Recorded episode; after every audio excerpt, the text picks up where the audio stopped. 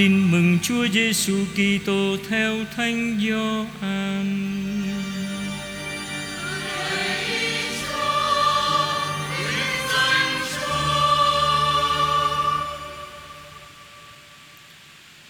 Thiên Chúa yêu thế gian đến nỗi đã ban con một Để ai tin vào con của người thì khỏi phải chết, Nhưng được sống muôn đời Quả vậy Thiên Chúa sai con của người đến thế gian Không phải để lên án thế gian, Nhưng là để thế gian nhờ con của người mà được cứu độ.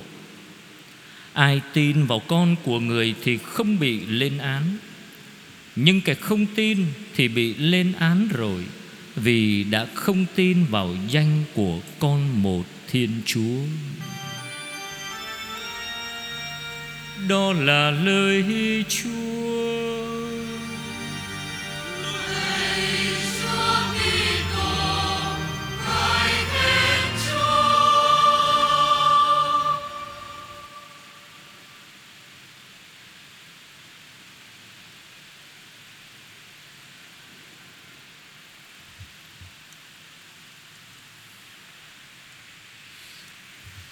Thưa anh chị em Tôi xin chia sẻ với anh chị em bốn điểm Trong phần phụ dụ lời Chúa Của ngày Chúa Nhật Chúa Ba ngôi năm A Điểm thứ nhất là bài đọc một trích từ sách xuất hành chương 34 câu 4b cho đến câu 6, câu 8 và câu 9. Thưa anh chị em, bài đọc một chúng ta vừa nghe là bản văn rất quý vì trong đó chính Thiên Chúa mặc khải cho ta biết người là ai. Người là Đức Chúa một Thiên Chúa nhân hậu và từ bi, hay nén giận, giàu nhân nghĩa và thành tín cái độc đáo của bản văn này là chỉ trong mấy hàng ngắn ngủi, nhưng mà tác giả Thánh Kinh giúp ta cảm nhận được Thiên Chúa đấng là đấng hoàn toàn khác nhưng lại rất gần gũi với tất cả chúng ta. Mặc khải này được ghi lại ở chương 34 sách xuất hành. Nghĩa là sau một thời gian dài, Dân Israel cảm nghiệm được tình thương của Chúa dành cho họ. Khi giải thoát họ khỏi ách nô lệ Ai Cập Và luôn đồng hành với họ trong tất cả những cơn thử thách nơi sa mạc. Từ nay về sau, Dân được Thiên Chúa giải thoát Sẽ sẵn sàng lắng nghe một Thiên Chúa nhân hậu từ bi, Không phải ngẫu nhiên mà bản văn hôm nay dùng từ đi qua. Đức Chúa đi qua trước mặt ông Mô-xê để mặc khải tên của người cho ông, nhân hậu và từ bi, như người đã đi qua giữa dân người trong đêm vượt qua. Xuất hành chương 12 câu 12 khi đi qua là Thiên Chúa luôn giải thoát dân người, và lần đi qua thứ hai này của Thiên Chúa, lần giải thoát thứ hai còn quan trọng hơn lần đi qua thứ nhất, vì giúp ta hiểu đúng về bản tính của Thiên Chúa. Người là Thiên Chúa nhân hậu và từ bi hay nén giận vào nhân nghĩa và thành tín. Điểm thứ hai, Ông Môi-se vốn biết rõ dân Israel là đồn chiên mà ông đang dẫn dắt, Nên vội thân thưa cùng Chúa, Lạy Chúa, Dân này là một dân cứng đầu cứng cổ, Nhưng xin Ngài tha thứ những lỗi lầm Và tội lỗi của chúng con Và nhận chúng con làm cơ nghiệp của Ngài. Vì Chúa là đấng nhân hậu từ bi Kể từ ngày đó, sự khám phá này vang lên Trong tất cả kinh nguyện của Israel Và trở nên nền tảng của kinh nguyện này. Ta có thể tìm thấy dễ dàng và rất nhiều Trong các thánh vịnh, Chẳng hạn thánh vịnh 77 câu 38 Nhưng người vẫn xót thương, Thứ tha, không tiêu diệt. Nén giận đã bao lần, Chẳng khơi bùng nộ khí. Hoặc là thánh vịnh 85 câu 15 Phần Ngài muôn lạy Chúa Ngài là Thiên Chúa nhân hậu từ bi. Ngài chậm giận lại giàu tình thương và lòng thành kính. Thánh Vịnh 144 câu 8 Chúa là đấng từ bi nhân hậu, Người chậm giận và giàu tình thương. Chúa nhân ái đối với mọi người. Tỏ là nhân hậu với muôn loài Chúa đã dựng nên. Dài lắm, nhưng mà tôi chỉ trích ba cái câu tiêu biểu thôi. Điểm thứ ba. Chúng ta đó những người khi tơ hữu, thưa anh chị em, Chúng ta tuyệt đối tin tưởng vào lòng từ bi nhân hậu của Chúa. Nhưng mà nhiều khi con người chúng ta không có được cái tâm tình như vậy Đối với kẻ thù của mình. Chẳng hạn, Như trường hợp của ngôn sứ Jonah, được Chúa sai đi đến nhắc nhở dân thành Ninive phải sám hối nếu trong 40 ngày nữa mà họ không sám hối, họ sẽ bị trừng phạt đấy. Nhưng mà ông này cũng sợ vô cũng sợ, ông đào diệm ông mua vé tàu, ông trốn đi chỗ khác chơi rồi anh chị em thấy thì xuống tàu đó thì một cái cơn bão bùng lên.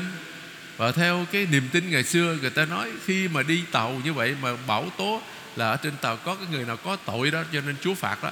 Bây giờ vứt cái người đó quăng cái người đó xuống biển đó, là là bảo hết ngay. Ông mới nói tôi nè Chúa sẽ tôi đi đi về đó. Nhưng mà bây giờ tôi ờ, sợ quá rồi tôi trốn tôi đi chơi. Cho nên bây giờ quăng tôi xuống biển đi vứt tôi xuống biển đi. Thì đúng họ vứt ông này xuống biển thì biển yên. Và ông ngô sứ Jonah bị một cái con cá to, nó nuốt vào bụng. Ba ngày sau, nó nhả ông ra trên bãi biển. Thưa anh chị em, nhiều người thắc mắc lắm.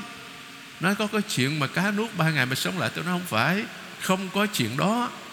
Đây là một cái kiểu nói báo trước cho biết là Chúa Giêsu sẽ bị, sẽ được mai táng ở trong nguyệt đá mới, rồi ba ngày sau người sẽ sống lại từ cõi chết đó là nịnh báo trước chứ không, trong cái thực tế, không có người nào cho chúng ta bị cá mập mà nó nuốt rồi ba ngày sau mà nó nhả ra mà còn sống. Chuyện đó không có nha anh chị em nhé rồi. nhưng khi dân thành Ninive sám hối và được tha thứ đó, thì ông lại bực mình với Thiên Chúa. Ông nổi giận với Thiên Chúa. Tại sao Chúa tha cho họ? Chúng ta nghe nhiều lần vấn đề thành tính của Thiên Chúa. Vấn đề này vang lên trong suốt lịch sử Israel như là trụ cột vững chắc cho niềm hy vọng của họ. Israel đã có kinh nghiệm rất nhiều về sự tha thứ của Thiên Chúa. Đây là một trong những chủ đề lớn của sách đề dị luật. Đức Chúa Thiên Chúa của ngươi là một Thiên Chúa giàu lòng thương xót. Người sẽ không bỏ rơi ngươi, người sẽ không hủy diệt ngươi, người sẽ không quên giao ước đã kết ký kết với cha ông ngươi. Ta có thể đưa ra một cái kết luận như thế này. Chúng ta đó, những người Kitô hữu, đừng bao giờ quên rằng Israel vẫn tồn tại và luôn luôn là dân được Chúa tuyển chọn. Ngày xưa là Israel cũ, Bây giờ đối với chúng ta, Israel mới là giáo hội, Là hội thánh, Là người mẹ thiên liêng của tất cả chúng ta, Mà chúng ta là thành viên trong đại gia đình đó, Thưa anh chị em. Thánh Phaolô cho biết, Quả thế khi Thiên Chúa đã ban ơn kêu gọi Thì người không hề đổi ý. Nếu ta không trung tín, Người vẫn một lòng trung tín vì người không thể nào chối bỏ chính mình. Điểm thứ hai, đáp ca.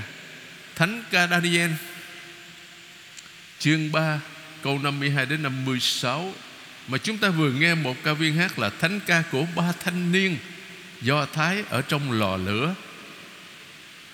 Chúng ta nhớ khi mà vua Nabucodonosor đó, Ông đánh bại Israel, Rồi ông phá hủy đền thờ, Rồi ông bắt một cái số người đi lưu đày ở Babylon đó, thì ông ra lệnh cho những người thuộc hạ chọn những cái đứa trẻ mà khôi ngô tuấn tú ở trong hoàng gia đó đem về bên gọi là Babylon để rồi đào tạo giáo dục lên để trở thành những người hầu cận nhà vua. Thì có ba thanh niên đó. Ba thanh niên đó thì được nhà vua rất là thích.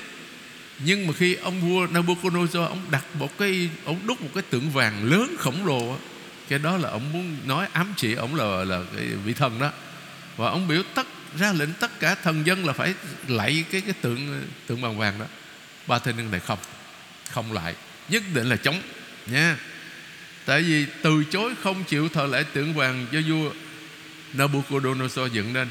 Cái điều đó cho thấy cái gì? Thưa, điều đó cho thấy lòng trung thành của ba thanh niên do thái đối với thiên chúa, thà phải chịu khổ hình và chịu chết, chứ nhất quyết không có thờ lại tà thần nha. Tuy nhiên, khi mà ba thanh niên đó bị gì bất tuân lệnh nhà vua cho nên bị quăng xuống một cái lò lửa đang cháy phừng phừng đó anh chị em nhé nhưng mà thiên chúa làm phép lạ để cứu họ thoát chết. Phép lạ thứ nhất là lửa không có không có thiêu cháy họ, không có đốt cháy họ. Mà đốt cháy, thiêu cháy những người đã vứt họ đi xuống ở dưới hầm đó. Bởi vì họ tăng cái lửa lên nhiều cái ngọn lửa lên cao những người mà đến gần cái miệng lò để quăng ba thanh niên đó xuống đó, là bị chết cháy. Còn trong khi ba thanh niên đó không hề hấn gì hết. Cái thứ hai đó, phép lạ thứ hai, dù bị trói, nhưng mà họ vẫn đi lại giữa ngọn lửa. Giống như mình đi dạo cái lúc một cái chỗ mà trời lạnh, trời mát vậy đó. Vừa đi lại, vừa chúc tụng ngợi khen thiên chúa. Những câu đầu của bài thánh khi này dành cho lễ ba ngôi hôm nay. Lạy chúa, chúc tụng ngài là thiên chúa tổ tiên chúng con chúc tụng thánh danh ngài vinh hiển. Chúc tụng chúa trong thánh điện vinh quang. Chúc tụng chúa trên ngôi báo cửu trùng. Chúc tụng chúa đấng ngự trên các thần hộ giá mà thấu nhìn vực thẳm. Chúc tụng chúa trên vòm trời tận chốn cao sạch. Chúng ta bước sang điểm thứ ba. Bài đọc hai trích từ thư thứ hai của Thánh Phaolô Tông Đồ gửi tín hữu Corinto chương 13 câu 11 cho đến 13. Cũng có ba điểm. Thứ nhất, thưa anh chị em, bài đọc hai hôm nay là phần kết thúc thư thứ hai của Thánh Phaolô Tông Đồ gửi tín hữu Corinto với những lời dặn dò, thăm hỏi và lời cầu nguyện cuối cùng. Cái câu cuối cùng của bản văn hôm nay là lời chào mở đầu của thánh lễ. Anh chị em thấy mở đầu thánh lễ thường tôi nói Chúa cùng anh chị em. Nhưng mà hôm nay tôi đọc cái câu nguyện xin ân sủng Đức Giêsu Kitô Chúa chúng ta tình yêu của Chúa Cha và ân thông hiệp của Chúa Thánh Thần ở cùng tất cả anh chị em trong toàn bộ tân ước, công thức này nhắc đến Thiên Chúa Ba Ngôi một cách đặc sắc nhất, có lẽ xuất phát từ trong phụng vụ. Trong công thức nói trên, Thiên Chúa mời gọi chúng ta bước vào cuộc sống thân mật với người trong mái ấm tình yêu của ba ngôi Thiên Chúa. Ân sủng, tình yêu, hiệp thông chỉ là một thôi anh chị em. Cha, con, thánh thần, đó là ba ngôi. Ân sủng đức giêsu kitô, chúa chúng ta. Tình yêu của chúa cha và ân thông hiệp của chúa thánh thần đó là mái ấm tình yêu do ba ngôi dựng nên. Và mời gọi chúng ta bước vào đời sống thân mật với ba ngôi khi chủ tế nói ở cùng tất cả anh chị em. Trong thư Epheso Thánh Phaolô viết Tôi khuyên nhủ anh em hãy sống cho xứng với ơn kêu gọi mà Thiên Chúa đã ban cho anh em. Chỉ có một thân thể, một thần khí Cũng như anh em đã được gọi để chia sẻ cùng một niềm hy vọng. Chỉ có một Chúa, một niềm tin, một phép rửa chỉ có một Thiên Chúa, cha của mọi người Đấng ngự trên mọi người, qua mọi người và trong mọi người Đây là một lời tuyên xưng đức tin thưa anh chị em Nguyên nhân và nguồn mạch của sự hợp nhất chỉ có một thân thể gồm có đầu là Đức Kitô và các chi thể là chúng ta đây, là các Kitô hữu làm nên hội thánh hay là giáo hội. Chỉ có một Chúa Thánh Thần đấng đã tràn ngập thân xác, đấng phục sinh và được ban cho tất cả các tín hữu bởi Đức Kitô và qua Đức Kitô. Điểm thứ hai, như vậy Chúa Thánh Thần thấm nhập toàn thể hội thánh làm cho hội thánh được hợp nhất đối tượng duy nhất mà Thiên Chúa dành cho ta khi kêu gọi ta là chiếm hữu phần gia sản. Chỉ có một Chúa, một niềm tin, một phép rửa. Chính khi đón nhận phép rửa với lòng tin, người Kitô hữu được kết hợp với Đức Chúa độc nhất, tức là Đức Giêsu phục sinh. Nhờ người và nhờ thánh thần của người, người Kitô hữu được liên kết với Thiên Chúa độc nhất, tuyên xưng niềm tin Chúa ba ngôi, Thiên Chúa Cha, Đức Chúa Con thần khí là thánh thần. Rồi thánh phaolô khuyên các tín hữu hãy sống ơn gọi Kitô hữu của mình. Đó là sống trong niềm vui bình an và đồng tâm nhất trí ăn ở thuận hòa. Điều đó rất thực tế cho anh chị em. Bởi vì trong cái đời sống thường ngày cái chia rẽ cái bè phái cái đầu óc cục bộ thì nó vẫn xảy ra, vẫn có ở trong các cộng đoàn, bất cứ cộng đoàn nào trên thế giới, không riêng gì ở chỗ nào hết. Cho nên thánh phaolô khuyên nhủ chúng ta làm sao mà dẹp bỏ những cái đó để hiệp nhất với nhau và sống hòa thuận với nhau. Khi đề cập đến niềm vui, cựu ước luôn luôn nhắc đến kinh nghiệm của cuộc giải thoát. Chẳng hạn ngôn sứ Isaiah báo việc chấm dứt một cuộc chiến khi nói, họ mừng vui trước nhan ngài, như thiên hạ mừng vui trong mùa gặt vì cái ách đè lên cổ dân, cây gậy đập xuống vai họ và ngọn roi của kẻ hà hiếp, ngài đều bẻ gãy. Sau này, khi trở về từ chốn lưu đày Babylon, Ngôn sứ Isaiah cũng công bố một niềm vui trọng đại. Những người được Đức Chúa giải thoát sẽ trở về, Tiến đến Sion giữa tiếng hò reo, Mặt rạng rỡ, niềm vui vĩnh cửu. Họ sẽ được hớn hở tươi cười, Đau khổ và khóc than sẽ biến mất. Những kinh nghiệm về sự giải thoát nói trên Chỉ là một hình ảnh mờ nhạt Của cuộc giải thoát vĩnh viễn Được hứa ban cho nhân loại. Nơi đây, ta sáng tạo trời mới, đất mới, không còn ai nhớ đến thuở ban đầu và nhắc lại trong tâm trí nữa. Nhưng thiên hạ sẽ vui mừng và luôn mãi hỷ quan vì những gì chính ta sáng tạo. Điểm thứ ba là dấu chỉ của một đời sống đang phát triển lúc bấy giờ. Trong cựu ước, niềm vui được xem như là đặc điểm của thời đại cứu độ và hòa bình của thời cánh chung. Khi nói với các tông đồ về niềm vui, Đức Giêsu cũng nói theo chiều hướng đó Và cho biết nguyên nhân. Anh em hãy can đảm lên, Thầy đã thắng thế gian.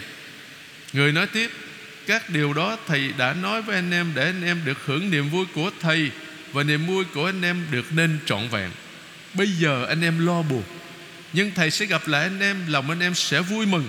Và niềm vui của anh em không ai lấy mất được Lời khuyên thứ hai của Thánh Phaolô, anh em hãy ăn, hãy đồng tâm nhất trí và ăn ở thuận hòa đây là tiếng dội lại lời cầu nguyện của Đức Giêsu cho các tông đồ trong tin mừng Gioan ở chương 17. Xin cho họ nên một, để thế gian tin rằng cha đã sai con. Thánh Phaolô cũng nói điều đó theo cách của Ngài trong thư gửi tín hữu Roma. Xin Thiên Chúa là nguồn kiên nhẫn và an ủi, làm cho anh em được đồng tâm nhất trí với nhau như Đức Giêsu Kitô đòi hỏi, nhờ đó anh em có thể hiệp ý đồng thanh mà tôn vinh Thiên Chúa là thân phụ Đức Giêsu Kitô, Chúa chúng ta. Sự hòa thuận được biểu lộ trong thánh lễ qua cái hôn bình an. Vì kiểu nói anh em hãy tỏ tình bằng hữu bằng cách trao cho nhau cái hôn bình an. Ta gặp nhiều lần lắm trong các thư của Thánh Phaolô và cử chỉ phụng vụ này đã có từ thời của Ngài lâu lắm anh chị em. Khoảng năm 150 đó, Thánh Giustino kể khi cầu nguyện xong chúng tôi hôn nhau. Cử chỉ này được công đồng Vaticano thứ hai tái lập trong thánh lễ. Nhưng mở xin mở ngoặt nói một chút anh chị em chịu khó nghe. Tùy cái phong tục tập quán của mỗi quốc gia thưa anh chị em. Tôi đi nhiều nơi lắm Nhưng mà bây giờ thì cũng phải tùy cái nơi thôi. Tôi lấy ví dụ, Ở Việt Nam mình á, Hội đồng giám mục Việt Nam quy định là chúng ta quay vào nhau và cúi chào nhau. Chứ còn vấn đề ờ, hôn nhau, cái vấn đề đó nó tế nhị và bất tiện lắm. Nhưng mà đôi khi có một vài nơi đó, người ta biểu lộ một cái nó hơi quá đáng cái chúc bình an cho nhau. Cho nên cái vấn đề đó là cái vấn đề đó là quy định của phụng vụ cho anh chị em. Và công đồng Vatican thứ hai tái lập trong thánh lễ, nhưng mà tùy phong tục tập quán của mỗi nơi mà thực hiện thế nào cho nó tốt nhất. Đấy. Điểm cuối cùng là bài tin mừng thưa anh chị em. Tin mừng Gioan chương 3 câu 16 cho đến 18 thưa anh chị em, sau khi đã đọc trong nhiều tuần lễ bài diễn từ giả biệt của Đức Giêsu với các môn đệ, Hôm nay chúng ta đọc phần đầu của tin mừng Gioan về cuộc đối thoại giữa Đức Giêsu và ông Nicodemo. Đức Giêsu nói với ông Nicodemo là ân cứu rỗi đã gần chúng ta hơn chúng ta tưởng. Thiên Chúa yêu thế gian đến nỗi đã ban con một để ai tin vào con của người thì khỏi phải chết nhưng được sống muôn đời. Quả vậy Thiên Chúa sai con của người đến thế gian không phải để lên án thế gian nhưng là để thế gian nhờ con của người mà được cứu độ. Để giúp dễ hiểu, Đức Giêsu nêu lên hai bản văn cụ ước con rắn đồng và một lời của ngôn sứ Zakaria. Trước tiên, ngay trước bản văn chúng ta vừa nghe đó, Đức Giêsu đã nhắc lại câu chuyện con rắn đồng lúc dân Israel vượt qua sa mạc Sinai trong cuộc xuất hành. Thời điểm đó có một cuộc xâm lăng của bầy rắn độc thưa anh chị em. Trong những trường hợp tương tự đó, thói quen lúc bấy giờ là treo lên cái cây sào, hình ảnh một con rắn được xem như là vị thần chữa lành. Mà ngày hôm nay anh chị em để ý coi, anh chị em vô nhà thuốc tây đó, anh chị em đi bệnh viện, anh chị em thấy cái biểu tượng của ngành y đó là cái cây gậy hay là những trên xe cấp cứu đó, có hình hai con rắn chéo nhau. Lấy ý tưởng từ con rắn xưa đó anh chị em. Và ngày xưa ở cái vùng đó, cái vùng nó có cái gì có mỏ đồng và có những rắn độc nhiều lắm rồi người ta làm những con rắn đó giống như là, như tôi nói lúc nãy, là vị thần chữa lành để mà chữa khỏi cái vết rắn cắn đó. Thì Chúa ra lệnh cho ông Môsê Vâng lệnh Thiên Chúa, Ông Môsê lấy lại thói quen này Lúc bấy giờ là ma thuật Và biến nó thành một cái hành động đức tin. Bản văn của sách dân số nói, Đức Chúa nói với ông Môsê Ngươi hãy làm một con rắn Và treo lên một cây cột. Tất cả những ai bị rắn cắn Mà nhìn lên con rắn đó sẽ được sống. Lúc bấy giờ Đức Giêsu nói với ông Nicodemo, Như ông môse đã dương con rắn trong sa mạc, Con người cũng phải được dương cao như vậy để ai tin vào người thì sẽ được sống muôn đời Tức là Chúa Giêsu nói về việc người bị đóng đinh trên thập giá Để chuộc tội cho nhân loại, Để chuộc lại ân làm nghĩa tử cho tất cả chúng ta Lời trên muốn nói rằng ân cứu độ của chúng ta mà Thánh Gioan gọi là sự sống đời đời, hoàn toàn tùy thuộc vào lòng tin của chúng ta, vào Đức Giêsu Kitô. Đó là lời mở đầu của bài tin mừng mà chúng ta vừa nghe. Thiên Chúa yêu thế gian đến nỗi đã ban con một, Hiểu là chúng ta phải hướng nhìn lên người Để được cứu độ. Điểm thứ hai, Tiếp theo là lời sấm của ngôn sứ Zakaria Ta sẽ đổ ơn xuống cho nhà David và dân cư Jerusalem, Giúp chúng biết sống đẹp lòng ta Và tha thiết cầu nguyện. Chúng sẽ ngước nhìn lên ta, Chúng sẽ khóc than đấng Chúng sẽ đâm thâu. Như người ta khóc than đứa con một, Chúa sẽ thương tiếc như người ta thương tiếc đứa con đầu lòng Ngày ấy, một dòng suối sẽ vọt ra cho nhà David và dân cư Jerusalem Để tẩy trừ tội lỗi và ô uế Thánh Gioan không có đưa ra lời sấm này ở đây, Nhưng kể lại sau này trong cuộc thương khó của Chúa Giêsu. Đối với Thánh Gioan đó, Lời sấm của ngôn sứ Zakaria là một ánh sáng rất quan trọng Khi suy niệm về mầu nhiệm cứu độ Được Đức Giêsu hoàn tất Thánh Gioan mới đề cập đến lời sống này trong sách Khải Quyền Kia Người ngự đến giữa đám mây Ai nấy sẽ thấy người cả những kẻ đã đâm người. Mọi dân trên mặt đất sẽ đấm ngực khóc than khi thấy người. Tại sao vậy? Thưa vì trên gương mặt của đấng chịu đóng đinh Nhân loại khám phá ra dung mạo thật của Thiên Chúa Nhân hậu, từ bi và hay tha thứ. Chứ không phải là một vị Thiên Chúa độc đoán và thích báo thù Như chúng ta thường tưởng tượng. Ai thấy Thầy là thấy Chúa Cha Đức Giêsu nói như thế với các môn đệ trong tin mừng Gioan. Điều đặc biệt quan trọng đối với chúng ta đó anh chị em là tin vào Thiên Chúa đấng giải thoát để được giải thoát khỏi làm nô lệ khỏi cái ách nô lệ tội lỗi. Chúng ta chỉ cần nhìn lên Đức Giêsu với một cái nhìn đức tin, chúng ta sẽ được cứu độ. Chính cái nhìn đức tin này đem lại cho chúng ta ơn cứu độ.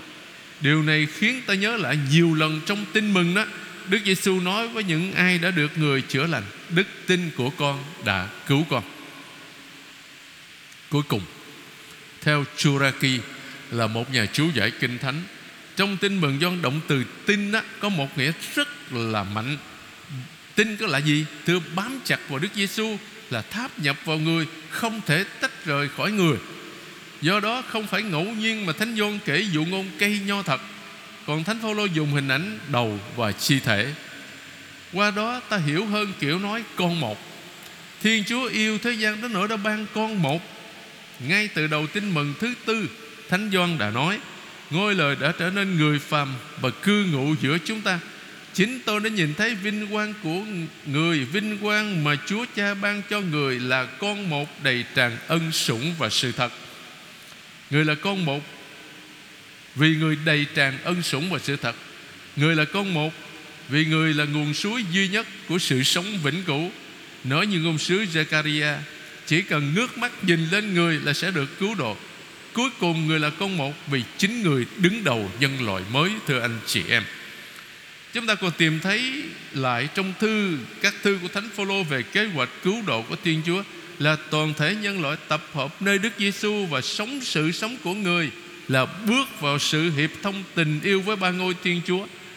Đó chính là ân cứu độ hay sự sống đời đời, nghĩa là sự sống thật, không phải sự sống sau cuộc sống ở trần gian này đâu, nhưng là một chiều kích khác của sự sống bắt đầu ngay ở đời này, thưa anh chị em. Sự sống đời đời là họ nhận biết Cha, Thiên Chúa duy nhất và chân thật và nhận biết đấng cha sẽ đến là Giêsu Kitô. Nhận biết Thiên Chúa là biết người là cha giàu lòng thương xót và Đức Giêsu là đấng cứu độ duy nhất của trần gian. Lạy Chúa, xin ban thêm đức tin cho tất cả chúng con. Xin củng cố đức tin còn yếu kém của mỗi người chúng con. Trong đời sống thường ngày, chúng ta đã sống niềm tin như thế nào khi gặp thử thách gian truân?